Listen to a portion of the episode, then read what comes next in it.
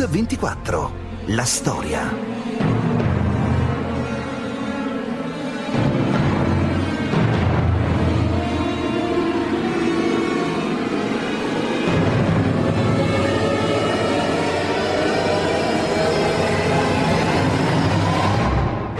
Nome. Non pervenuto. Nome. Diabolico. Identità. Essere umano. Data di nascita. 1 novembre 1962. Età apparente. Sui 30-35. 35-40 anni. Professione. Ladro e assassino. Residenza. Clairville. Base delle operazioni. Tutto il mondo. Punti di forza. Bellezza e intelligenza. Punti di debolezza. Mancanza di ironia. E vacante. È un classico musone. Legami sentimentali. E vacante. Nemici. Ginco. Parenti. Sconosciuti. Amici. Quei pochi aveva non ci sono più. Segni particolari. Genio. Mago del travestimento e genio della fuga. avevano capito che era il momento di creare un eroe del genere, un eroe cattivo. Ammazza senza nessun problema. Ruba sempre a persone che sembra che si meritino di perdere la ricchezza che hanno. Per quanto male faccia, ha però una dimensione quasi divina. Il re del terrore, il genio del crimine, il mago del travestimento è Diabolique il popolarissimo ladro in calzamaglia nera che dal 62 a oggi ha conquistato con i suoi fumetti milioni di lettori. Un eroe negativo che fa piazza pulita di tutte le convenzioni del fumetto per ragazzi. Un eroe per adulti che rapina, uccide, dispone delle tecnologie più avanzate e dei trucchi più sofisticati, come le maschere che gli consentono di cambiare volto, la sua Jaguar nera su cui scappare a tutta velocità. È il fumetto che ha rivoluzionato l'editoria popolare in Italia e a inventarlo sono due sorelle della ricca borghesia milanese, Angela e Luciana Giussani. Oggi a Mix24 raccontiamo la loro storia, due ragazze intraprendenti che dal nulla creano un antieroe dei nostri tempi, un eroe rivoluzionario, come ci racconta il fan Andrea Gatti.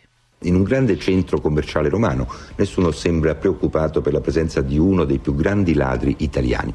Diaboliche possiamo dire che è colui che ha cambiato il modo di essere il fumetto, è il primo fumetto che si è rivolto agli adulti. Chi sei e cosa farai di me? Signore e signori, Diabolic.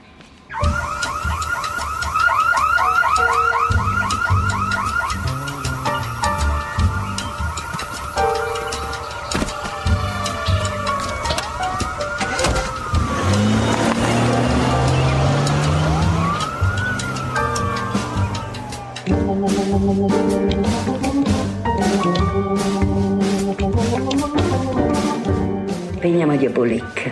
E dunque mia sorella nel 62 è andata a, a rileggersi un Fantomas, no? a parte il fatto che si è divertita moltissimo no? a, a rileggerselo, Arsenio Lupin anche, no? E poi ispirandosi a questi due ehm, personaggi no, ha creato eh, questo Diabolic e le dirò che è anche meno cattivo di Phantom perché Phantomas era un, un grosso sadico, Diabolic no insomma. Avete sentito Luciana Giussani nel 1987. Il travestimento e le invenzioni tecnologiche come per Phantomas sono le armi migliori per compiere furti e rapine. Le sue maschere di plastica gli permettono di cambiare identità in continuazione e così per la giustizia diventa inafferrabile. A parlarcene Carlo Lucarelli. L'eroe è sempre stato qualcuno che si riconosce con quelli che sono i valori della società. Diabolica è un cattivo. Diabolica arriva e fa anche lì la, la, vendetta di quella società che nell'Italia degli anni 60 si, si, sente emarginata dalle grandi ricchezze, dal grande boom.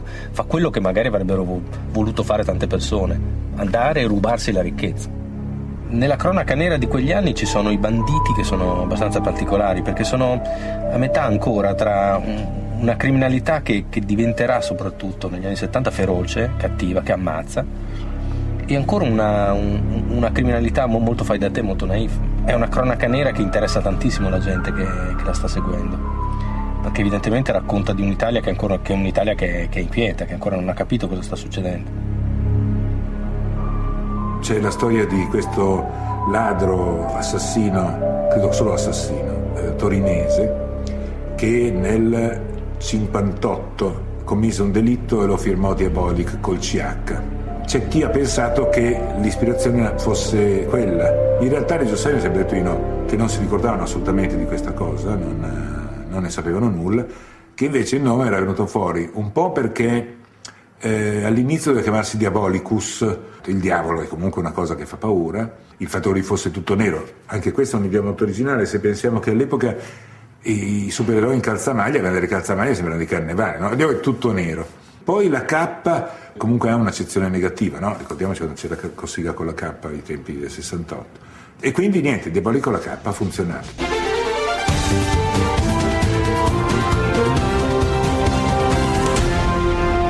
Mix 24, la storia. Bentornati a Mix 24. Oggi stiamo raccontando la storia di un fumetto rivoluzionario, Diabolique, firmato Angela e Luciana Giussani. Nel 1966 Diabolique raggiunge la tiratura di 300.000 copie. In cima alla classifica di vendite lo superano soltanto Tex con 400.000 copie e il Monello e l'Intrepido con 350.000. Per le stesse sorelle Giussani è un successo, un successo inaspettato. A parlarne Renzo Rachelli, cugino delle sorelle Giussani, e Mario Gomboli, direttore generale di Astorina. L'inizio è stato duro, eh? È nato nel 62, ma per anni hanno avuto delle battaglie infernali perché c'era un, un giudice di Lodi che faceva sequestrare i, i, fumetti ogni volta che uscivano perché li considerava eh, antisociali. Aveva fatto sequestrare un Diabolic perché c'era una donna in costume da bagno in copertina e perché all'interno Diabolic e Eva, mano nella mano, andavano verso un letto matrimoniale. Per inciso da allora Diabolic e Eva hanno dormito in letti gemelli quasi sempre e non erano sposati. Allora, tutto questo scandalizzava le Giussani, più di quanto il diavolo scandalizzasse le pensanti, perché diceva non è possibile che uno sia così lontano dal mondo e dalla realtà, non è, non è possibile che nel 1963, 64, ci sia ancora qualcuno che ritiene scandaloso il fatto che un uomo e una donna vadano verso un letto matrimoniale mano a mano se non sono stati benedetti da un prete. Eccoli qui, sono in mezzo a noi e soprattutto alla portata dei ragazzi per i quali sono proibiti. I 6 milioni di copie vendute circolano soprattutto fra i 14 e i 18 anni. Eccoli i signori del delitto, i dittatori del sadismo, i generalissimi del terrore, i re della violenza, i principi del sesso. Ve li presentiamo. Sadik, Criminal, Spectrus, Satanic, Demoniac, Diabolic. Il successo di Diabolic, insomma, è contagioso. Grazie a lui nasce un vero e proprio genere del fumetto italiano. Si tratta spesso di protagonisti sempre più cattivi, sempre più sadici, accompagnati da donnine sempre più svestite. Lui invece, Diabolique, è l'originale, l'inimitabile.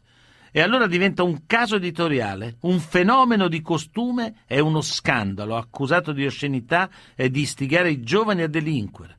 Viene denunciato e sequestrato. Ma come il loro eroe, anche le sorelle Giussani, portate in tribunale, vincono sempre. Ciò nonostante decidono, senza dar niente a vedere, di cambiare un po' i loro fumetti, come raccontano l'editore Sergio Bonelli e il direttore di Astorina Mario Gomboli.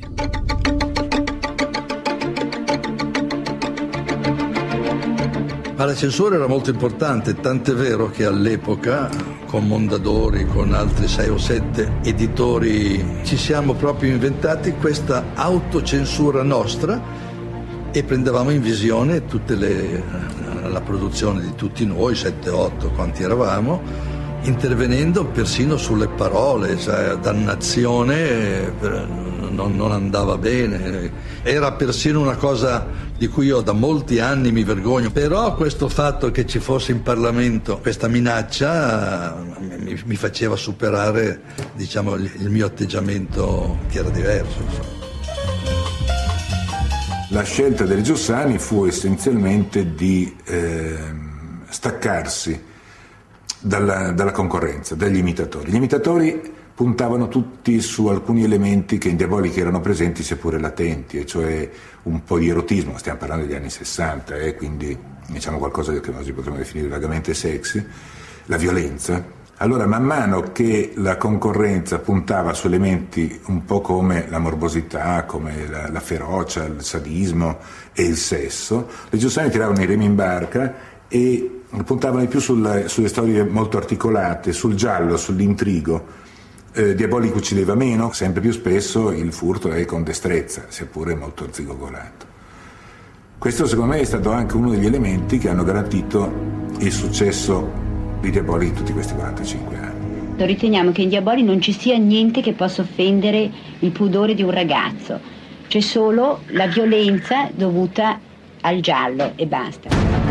Per noi giovani leggere Diabolic aveva un sapore di, di piccola trasgressione e, e, oggi può anche essere confinato nella dimensione del romanzesco, eh, della fantasia, ma in quegli anni una qualche autorità avrà sentito la minaccia rispetto all'educazione, rispetto ai valori, sono gli anni in cui la morale cristiana patisce eh, dopo il fascismo e quindi in un momento di, di sbandamento di valori anche retorici patisce l'aggressione più forte e quindi si crea tutta una situazione di provocazione morbosa che determina la sensazione di minacce a un ordine etico e quindi Diabolic non può sfuggire a una cattura. Questo ne, ne aumenta il valore, cioè se fosse inoffensivo non meriterebbe censure. Avete sentito Vittorio Sgarbi. Tra i lettori di Diabolic anche Umberto Eco, Buzzati, un fenomeno di costume. A parlarcene la giornalista Natalia Aspesi e lo scrittore Carlo Lucarelli. I fumetti sono sempre nati come popolari per un pubblico molto vasto e per mille ragioni, soprattutto in Italia, sono invece diventati mezzi di espressione che piaceva moltissimo agli intellettuali. Così è stato per fumetti italiani tipo Tex Filler o per, ancora di più per uh, fumetti americani. Forse il primo fumetto veramente popolare è stato proprio Diabolique, che agli inizi fu molto snobbato dai supercigliosi colti italiani che invece adoravano Cino e Franco, Mandrake o Lothar o Labner. Poi invece a poco a poco anche i fumetti di Diabolique entrò a far parte dell'Olimpo dei fumetti che diventavano diciamo opere della cultura, diciamo esagerando molto, ma insomma gli intellettuali italiani hanno sempre esagerato. Diabolic sicuramente era un passo avanti rispetto ai tempi ed è ancora un passo avanti rispetto adesso. Da, quello, da quel punto di vista, proprio della libertà dell'immaginario, quindi di una censura e di un'autocensura no, sui personaggi e sulle storie, siamo tornati indietro rispetto agli anni 60, rispetto a Diabolic. Diabolic si permetteva di essere cattivo e negativo e uccidere persone innocenti è una cosa che pochissimi personaggi si possono permettere di, di, fare adesso, a meno che non diventi una stranissima, trasgressiva antagonista contro cultura. Ma un fumetto mm, da edicola, da leggersi, non un fumetto di culto, non qualcosa di particolare, come quello in cui succedevano quelle cose lì, adesso è impensabile. Ora vi diamo una ricetta non troppo complicata, abbastanza pratica. Si chiama l'uovo alla diabolic. Prendete un uovo che sia ovale di misura media e poi prendete un pentolino a parte di acqua calda e fatela bollire. Eh, scusate, ma perché si chiama uovo alla diabolic? Perché è rubato.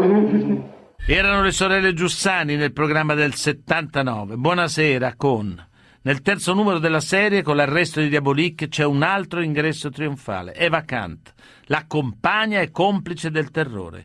Grazie a lei la serie prende definitivamente il volo. Eva, infatti, non è solo una bellezza di contorno, è una novità assoluta, una donna forte, autonoma, che spesso salva il suo uomo dalle situazioni disperate.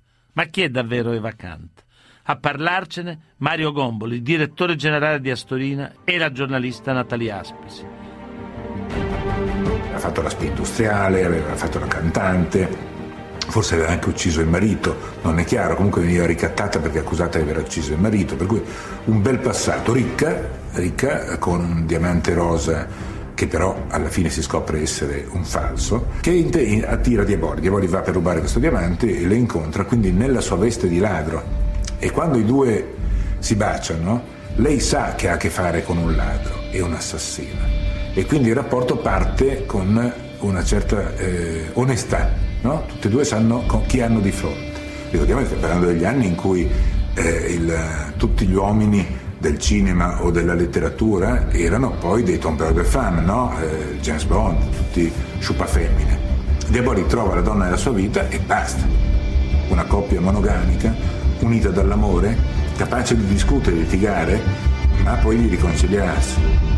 Diciamo che le Giussani hanno captato una una cosa che era nell'aria e che già si manifestava. In questo caso semmai l'hanno comunicato ai maschi che essendo più ritardati rispetto a quello che succedeva e non avendo capito che le donne stavano fregandoli, l'hanno visto sul fumetto che c'erano delle donne forti, eroiche, che li avrebbero sostenuti, ma che comunque avevano una personalità.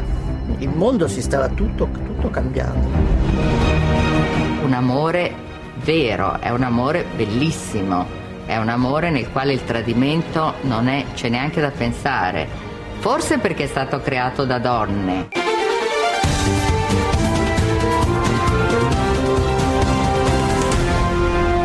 Mix 24 la storia. Angela era Eva. Angela ha messo in Eva tutta la sua forza, tutta la sua genialità, tutta la sua creatività. Angela non poteva essere Eva perché non sarebbe mai stata capace di andare a rapinare una banca, queste cose qui. Però Angela era forte come Eva, ecco. Bentornati a Mix24, era la voce di Patricia Martinelli, collaboratrice delle sorelle Giussani. Angela è forte come Eva, forse. La ragazza che crea questo clamoroso successo editoriale nasce a Milano nel 22. Lavora con la sorella Luciana e ha sei anni di meno. Figlie del proprietario di un'azienda di bottoni, vengono insomma dalla ricca borghesia milanese. Subito dopo la guerra Angela incontra l'uomo che le cambierà la vita, Gino Sansoni che sposa nel 49 e che la introduce a un mondo a lei sconosciuto, quello dell'editoria. Sansoni è un editore d'assalto, scaltro e disinvolto, come racconta lo sceneggiatore Alfredo Castelli. Gino Sansoni era il marito di Angela Giussani, era una specie di, di, delinquente in senso buono dell'editoria perché si poteva non pagare i diritti d'autore, fare le cose più turpi, non so, eh, le faceva, però era un uomo geniale. E lui diceva sempre che per fare una buona, una buona rivista occorrevano forbici, colla e qui, poi si dava una paccata sulla testa, forbici per ritagliare materiale di altre riviste, copiarlo, rimetterlo insieme e riassemblarlo, colla per incollarlo e rimpolparlo e qui appunto per farlo in maniera che sembri materiale originale. A parlarcene Mario Gomboli e la collaboratrice Mirella Ricci. Sempre sopra le righe, capaci di dire furibonde, di, di, di scagliare la macchina per scrivere da un capo all'altro della redazione. Pubblicava Forza Milan, perché Gino Sansoni era un milanista sfegatato. Il nome di Ginko, l'ispettore che insegue Diabolic, è poi una deformazione di Gino con più la K di Diabolic. E la cravatta rosso-nera di Ginko è un un anti-omaggio al Milan perché Ginko è un perdente, infatti pare che Gino Sansoni la cosa non, non lo divertisse molto. Gino Sansoni la trascurava molto, andava sempre via col Milan e lei a un certo punto le ha detto resta a casa, era tornato dalla Spagna, le ha detto no io vado via, hanno avuto un alterco, un battibecco e da lì dopo si è deciso di chiudere il rapporto. Cercava di tenergli testa, ma, il più forte era, forte. Sì, più forte era lui. Sì, sì. Nel 1969 Angela Giussani si separa dal marito. Gino Sansoni, tuttavia, continuerà sempre a far parte della sua vita e la ex moglie continuerà a prendersi cura di lui, mantenendolo con cospicui alimenti. Eh, io credo che l'Angela, a differenza di Luciana, abbia vissuto male il suo fallimento eh, come moglie, perché essendo molto più, adesso dire presuntuosa è sbagliata, diciamo orgogliosa no? di, di, quello che aveva fatto e di quello che stava facendo. Eh, ogni defiance, ogni piccola caduta, ogni piccola sconfitta la viveva come un, un'offesa personale, no? de, de, mentre la Luciana, essendo molto meno sicura di sé, metteva in conto la possibilità di sbagliare, per l'Angela ogni volta era una ferita. Nel 70, dopo un decennio di collaborazione col marito, Angela Giussani decide che vuole fare da sé. Se suo marito Gino è titolare della casa editrice Astoria, lei fonderà Astorina. A questo punto Angela capisce che non può fare a meno della sorella Luciana. Angela e Luciana, infatti, più che sorelle, sono amiche inseparabili. Insieme diventeranno le sorelle diaboliche. A parlarcene lo sceneggiatore Alfredo Castelli. Erano entrambe estremamente determinate, sapevano quello che volevano e non mollavano. Io non so per quale ragione, ma mi ha sempre ricordato le gemelle Kessler, le quali gemelle Kessler eh, eh, raccontavano sempre che erano gemelle che sembravano uguali, identiche, ma una era molto più dura, l'altra era molto più morbida, una era più prona agli innamoramenti, l'altra di meno, eccetera, eccetera. Non so perché mai ho avuto sempre questa associazione. L'Angela apparentemente era la più dura delle due, in realtà è sempre stata più dura Luciana, è sempre stata più decisa Luciana che però dal punto di vista esterno sembrava la più tranquilla, la più serena, la più serafica. Sono loro le vere menti diaboliche, Angela e Luciana Giussani, due sorelle della media borghesia milanese che scalpitano per essere indipendenti economicamente. Se è Angela ad avere la prima idea di Diabolic, la sorella Luciana ne è subito entusiasta. Belle, colte, irrequiete, Angela addirittura un brevetto di pilota di aereo e poi va a cavallo, scia, lavora come fotomodella. Luciana è più introversa ma non è da meno della sorella. Da giovanissima viene eletta Miss Sport. A parlarcene Patricia Martinelli. L'Angela era una che ha cominciato da ragazza a dire io voglio lavorare. Nei tempi nei quali le donne facevano principalmente le casalinghe L'Angela non sapeva far da mangiare, non sapeva fare le pulizie, non sapeva stirare, non sapeva fare niente di casa, voleva essere autonoma. Quindi, prima, dato che era molto bella, aveva fatto un po' la fotomodella. Oltretutto avevano tutti e due due corpi alte, eh, gambe lunghe, gli occhi chiari, capelli biondi, erano due top model, insomma. Partenza verso Porto Side.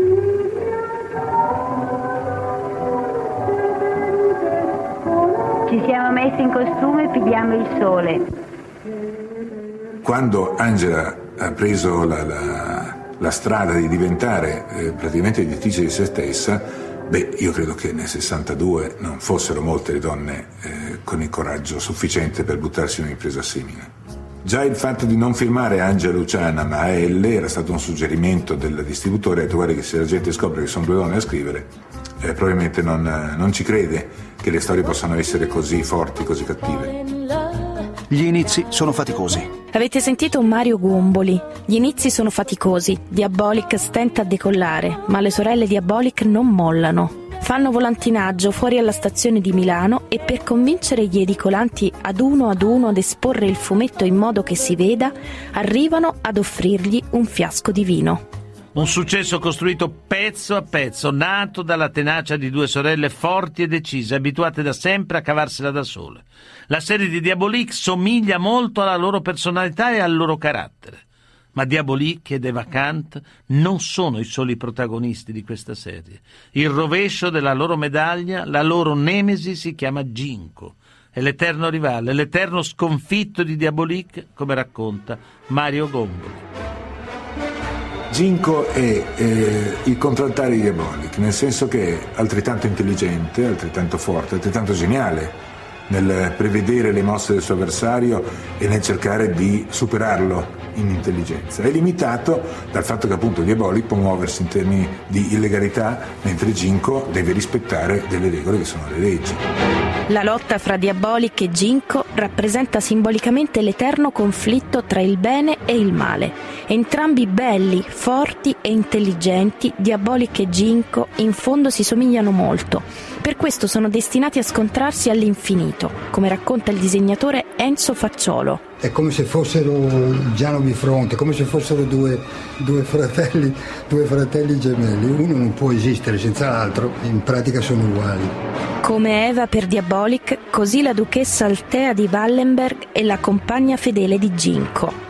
Come Eva, anche Altea fa di tutto per il proprio amato e a volte capita perfino che le donne riescano ad allearsi. Un altro esempio di complicità femminile targato Giussani. L'ambientazione geografica del vostro personaggio, eh, Clairville, Genf, dove sono? È di fantasia.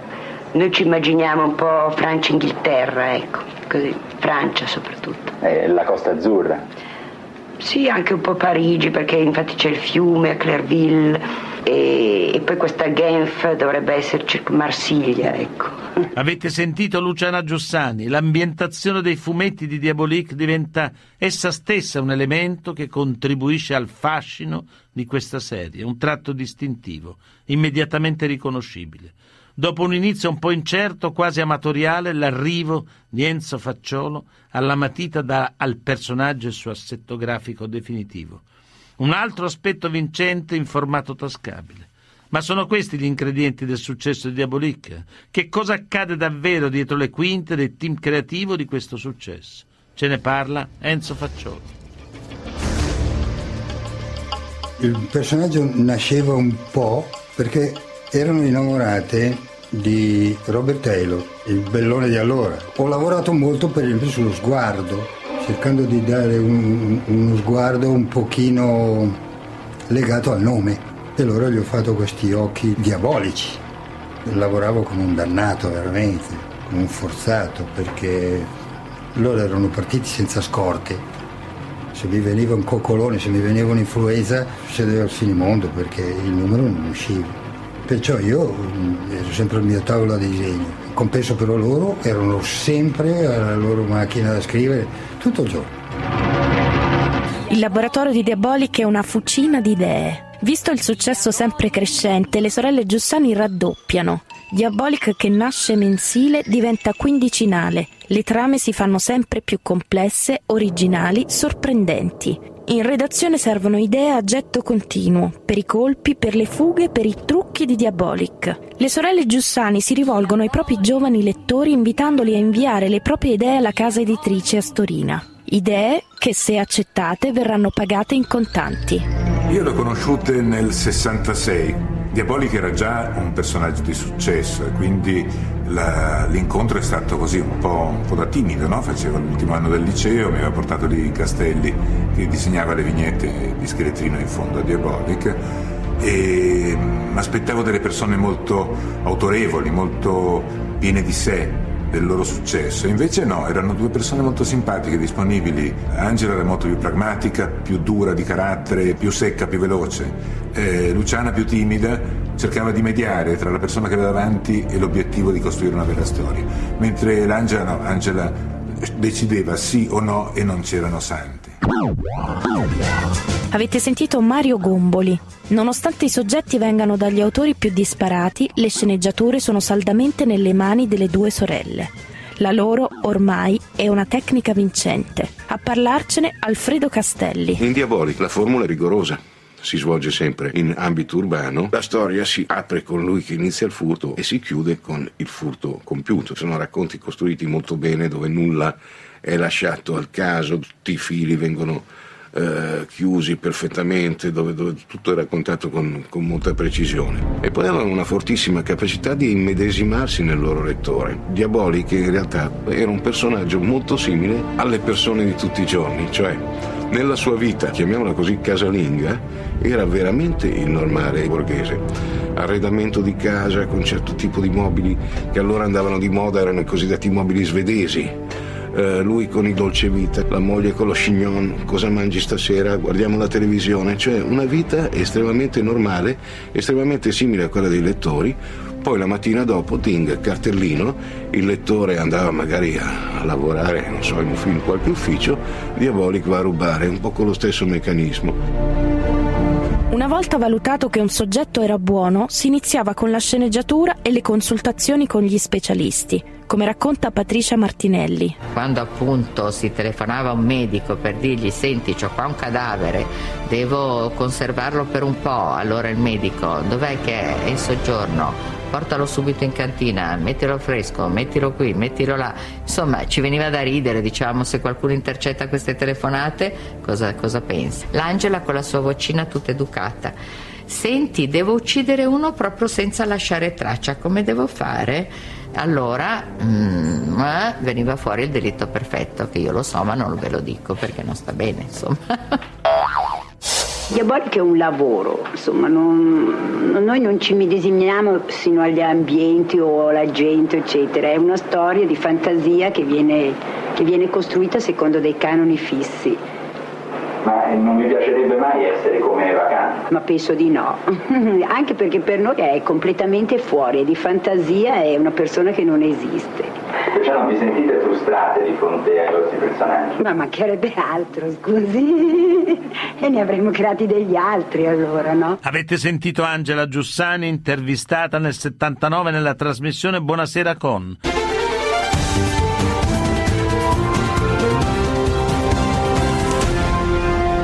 Mix 24. La storia. Bentornati a Mix24. Oggi stiamo raccontando la storia di un fumetto rivoluzionario. Ancora oggi del resto Diabolique è un fenomeno di costume che ispira linee di abbigliamento e modelli di automobile. Ma negli anni 60 il suo successo genera parodie e imitazioni. Come ad esempio Dorellic, un personaggio che Johnny Dorelli presenta in Johnny Sera, uno dei grandi varietà della RAI degli anni d'oro. Primavera 1965. Diabolic sta finalmente per approdare sul grande schermo. Viene pubblicata un'inserzione per trovare gli interpreti principali. La scelta sembra destinata a cadere su Alain Delon e Catherine Deneuve. Ma alla fine per vedere il film bisognerà aspettare fino al 1967 e i protagonisti saranno John Philip Lowe e Marisa Mell, mentre Ginko avrà il volto di Michel Piccoli. La pellicola firmata da Mario Bava ha un discreto successo, 285 milioni di lire dell'epoca ma le sorelle Giussani non ne sono felici. Nel 1969 alle sorelle Giussani si affianca come sceneggiatore Patricia Martinelli, figlia di un amico di famiglia. Ad insegnargli i trucchi del mestiere è Luciana e Patricia diventa subito la terza sorella. Intanto si evolve anche lo staff. Arrivano Sergio Zaniboni, Franco Paludetti e Giorgio Montorio ma è anche la società italiana che cambia. Negli anni 70 il genio del crimine lentamente si trasforma.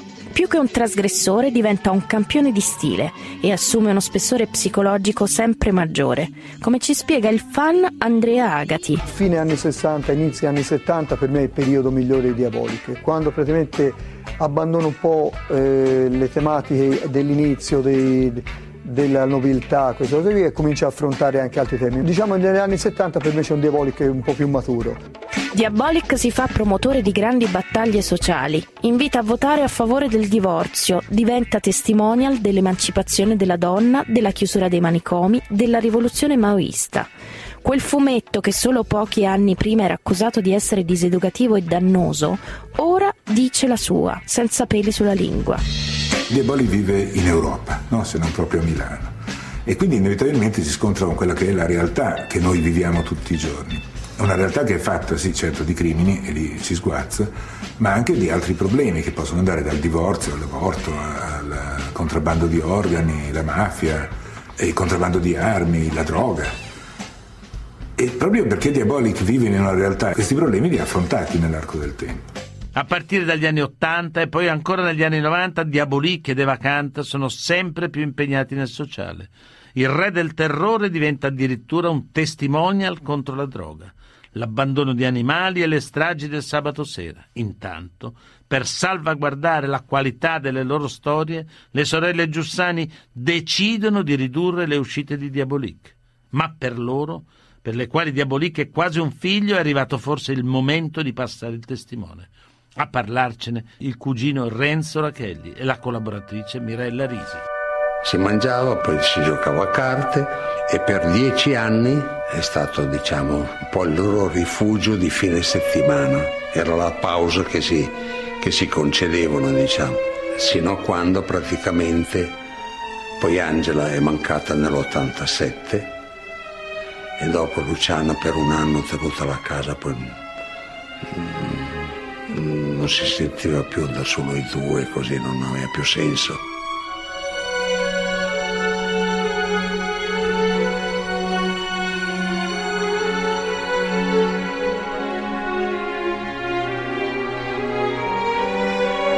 per me la, la, la, la personalità completa della Luciana è emersa dopo la morte dell'Angela. Perché è sempre stata chi, cioè un passo indietro alla sorella. Diciamo, immaginiamo due persone, lei è un passo indietro. Se qualcuno faceva una domanda, chi rispondeva di più era sempre l'Angela e quindi lei era sempre un passo indietro praticamente. Una forma di proprio d'affetto, d'amore proprio nei riguardi della sorella maggiore. Proprio. Rimasta sola, Luciana Giussani medita di chiudere la casa editrice a Storina. Questo però avrebbe significato condannare a morte il personaggio a cui lei e la sorella hanno dedicato 25 anni di fatica e significherebbe anche tradire l'affetto dei suoi collaboratori. Luciana insomma non ha scelta, deve andare avanti con l'aiuto di Patricia Martinelli e di Mario Gomboli. Un venerdì sera mi ha telefonato a Luciana eh, chiedendomi di vedermi il giorno dopo. Sono andato a lei e mi ha detto che aveva intenzione di mollare, che era molto stanca, poi ho scoperto che sapeva già di essere malata, anche se non in maniera così grave, e quindi voleva vendere tutto. E io mi aspettavo che dicesse, però chiederò a chi compra una serie di garanzie per delle persone che sono rimaste fedeli alla casa editrice. E speravo di essere in questo novero dei garantiti, insomma, no? E invece ha detto, guarda, pensavo di venderlo a te. E io ho avuto la caduta macellare, ovviamente, perché, perché sapevo più o meno il valore di questa casa editrice, quindi ero molto lontano da potermelo permettere. Mi ha chiesto il mio 740, dice benissimo, aggiungiamo a questo 740 una certa cifra in modo che tu nell'arco di 5 anni mi ripaghi. È stato un onore veramente grandissimo. E mi ha creato un debito d'onore a mia volta nei confronti della memoria di, Luciana e, e del personaggio, per cui per fortuna le cose vanno bene. Ma se anche toccando ferro ci fosse un aumento di defiance, eh, prima di, di, di, mollare il personaggio dovrei almeno rimangiarmi tutti, tutti i, va- i vantaggi che ho avuto in questi anni. Luciana Giussani muore il 31 marzo 2001 dopo una lunga malattia. Quello che era nato come una semplice intuizione di due sorelle è diventato nel frattempo un mito. Da quel primo novembre del 62 Diabolic ha percorso molte strade, ma nella sua calzamaglia nera, oggi come ieri, continua a compiere furti e rimane molto fedele ai suoi lettori e immutato nell'immaginario popolare. Diabolic, diabolic. Tito Faraci, fumettista, lei ha lavorato per La Storina, la casa editrice fondata dalle sorelle Giussani. Come è andato questo incontro? Beh, ho lavorato e lavoro ancora, è stato un incontro avvenuto nel 98, ho avuto la fortuna di lavorare con Luciana Giussani, eh, purtroppo non anche con Angela, eh, mi ricordo, a parte la grandissima emozione e, e, poi il fatto che, di, eh, che, prendeva le cose veramente di, di petto, di, direttamente lei, io avevo mandato un soggetto attraverso un collaboratore della Storina, eh, ma poi è stata la Luciana Giussani a chiamarmi a, dirmi di che cosa le piaceva la storia, che cosa non le piaceva, a chiedermi di, di metterci a lavorare subito su questa storia, poi mi ricordo che a un certo punto l'ho, l'ho richiamata e mi ha risposto una voce che mi ha detto che eh, la signora Luciana era a bere il tè, io mi sono immaginato una stanza come quella, un salone come quella delle storie dove si svolgeva eh, dove si svolgevano eh, avventure di diaboliche, insomma con, con i maggiordomi, con, con tutte le persone eh, vestite in, in, questa maniera un po' d'antana, a parte il fatto che Diabolico poi è cresciuto, è mutato nel tempo e non ha più ambienti, ma non lo era nemmeno Luciano Giussani, così era una persona che prendeva le cose molto di petto, una persona che uh, viveva sul lavoro in maniera molto anche sanguigna, diretta, eh, che chiamava qualunque ora del giorno mm. e, de, della notte, insomma ho, ho questo ricordo di una, di una, grandissima energia, ma anche e soprattutto dell'invito che eh, faceva a tutti noi di utilizzare il mondo che ci circondava per le storie di Diabolic, cioè prendere i giornali, guardare la televisione, proprio partire, molte storie con cui ho lavorato con lei, proprio partivano da cose fatte di cronaca. Quindi per esempio, per esempio? Ma ricordo che una delle ultime cose che mi aveva detto, eh, che poi Diabolic l'abbiamo usata anche poco, per, però eh, c'erano questi de- delitti, questo serial killer bilancia e lei mi aveva detto ecco questo è un tipo di crimine che nelle storie diaboliche abbiamo usato to- eh, poco, un crimine eh, così psicotico diciamo, eh, potrebbe essere interessante lavorare su queste cose, poi era un elemento della, della narrativa, questo del, del, del serial killer eccetera che apparteneva a quell'epoca, però non c'era mai una morbosità in questo, eh. non c'era mai un cinismo di utilizzare eh, sventure, altrui e crimini per raccontare storie eh, abusandone per certi versi che Diabolic fosse uno, uno sguardo sul mondo, anche uno sguardo seppur all'interno di un fumetto con tante, eh, con tante cose inverosimili, però di fondo uno sguardo realistico e Mm. sincero. E questa forse poi è la chiave del successo. Lei ha avuto un maestro? Ho avuto un maestro per quanto riguarda Diabolic in Mario Gomboli, che è l'attuale direttore. cioè, per Sì, che l'abbiamo, vede, sì, certo. intervistato. Sì, è stato lui anche la persona che ha rappresentato la Giussani, è stato ancora con lui oggi scrivo moltissime storie, sono storie che nascono proprio a, a tavola, sono storie eh, che, che nascono anche da un divertimento che c'è, da, da una grandissima passione che, che c'è dietro. Oggi Eh, ci sono donne rivoluzionarie nel mondo del fumetto, come le Giussani? Mm, come le Giussani è davvero difficile, ma questo non è per- non, non tanto perché fossero donne molto particolari per la loro epoca, cosa assolutamente vera, ma perché Diabolic stesso è un fumetto eh, rivoluzionario, come difficilmente se ne potrebbero pensare. Pensiamo nel 62, nel mondo, nei- ma non nel mondo del fumetto, ma nel mondo della fiction addirittura, di quello che era la narrativa, era difficilissimo immaginare un eroe che fosse un criminale eh, senza scusanti e che vincesse ogni volta. Questa è davvero una loro rivoluzione contro il perbenismo, che eh, non, è, non è tanto che fossero donne, questa è una cosa importantissima, oh, è proprio che come autrici, come autori, eh, Tucura avevano avuto un coraggio, un'inventiva che oggi come oggi sarebbe difficile trovare. Fumetto e tecnologia si disegna ancora oggi? Certo che si disegna Diabolica, è un, un fumetto molto disegnato. eh, E allora cos'è cambiato rispetto a prima, quando immagino uno che disegna, no? Eh, si usa più la tecnologia o è rimasta poi la mano? Allora, la tecnologia è un grosso aiuto, ci sono delle parti del disegno che possono essere fatte in maniera tecnologica, ma mai riproducendo, cioè, non- non- non- la questione del riciclo non, esiste, cioè si possono mettere dei retini, delle sfumature, si possono fare delle incrustazioni utilizzando la tecnologia, ma la mano del disegnatore c'è sempre. Questo non lo dico eh, per passatismo oppure per dire che i tempi non dimenteranno mai, ma perché è proprio così. È così. C'è sempre stato nel, nel fumetto un sospetto eh, generale, fra l'altro plausibile, che ci sia una riproducibilità delle cose, che ci possa essere come dire, una, un'industrializzazione, ma il fumetto è rimasto questo, una cosa che viene fatta da un numero di persone eh, limitato, lavorandoci molto sopra, eh, dove c'è una scrittura, un disegno che sono proprio anche nel,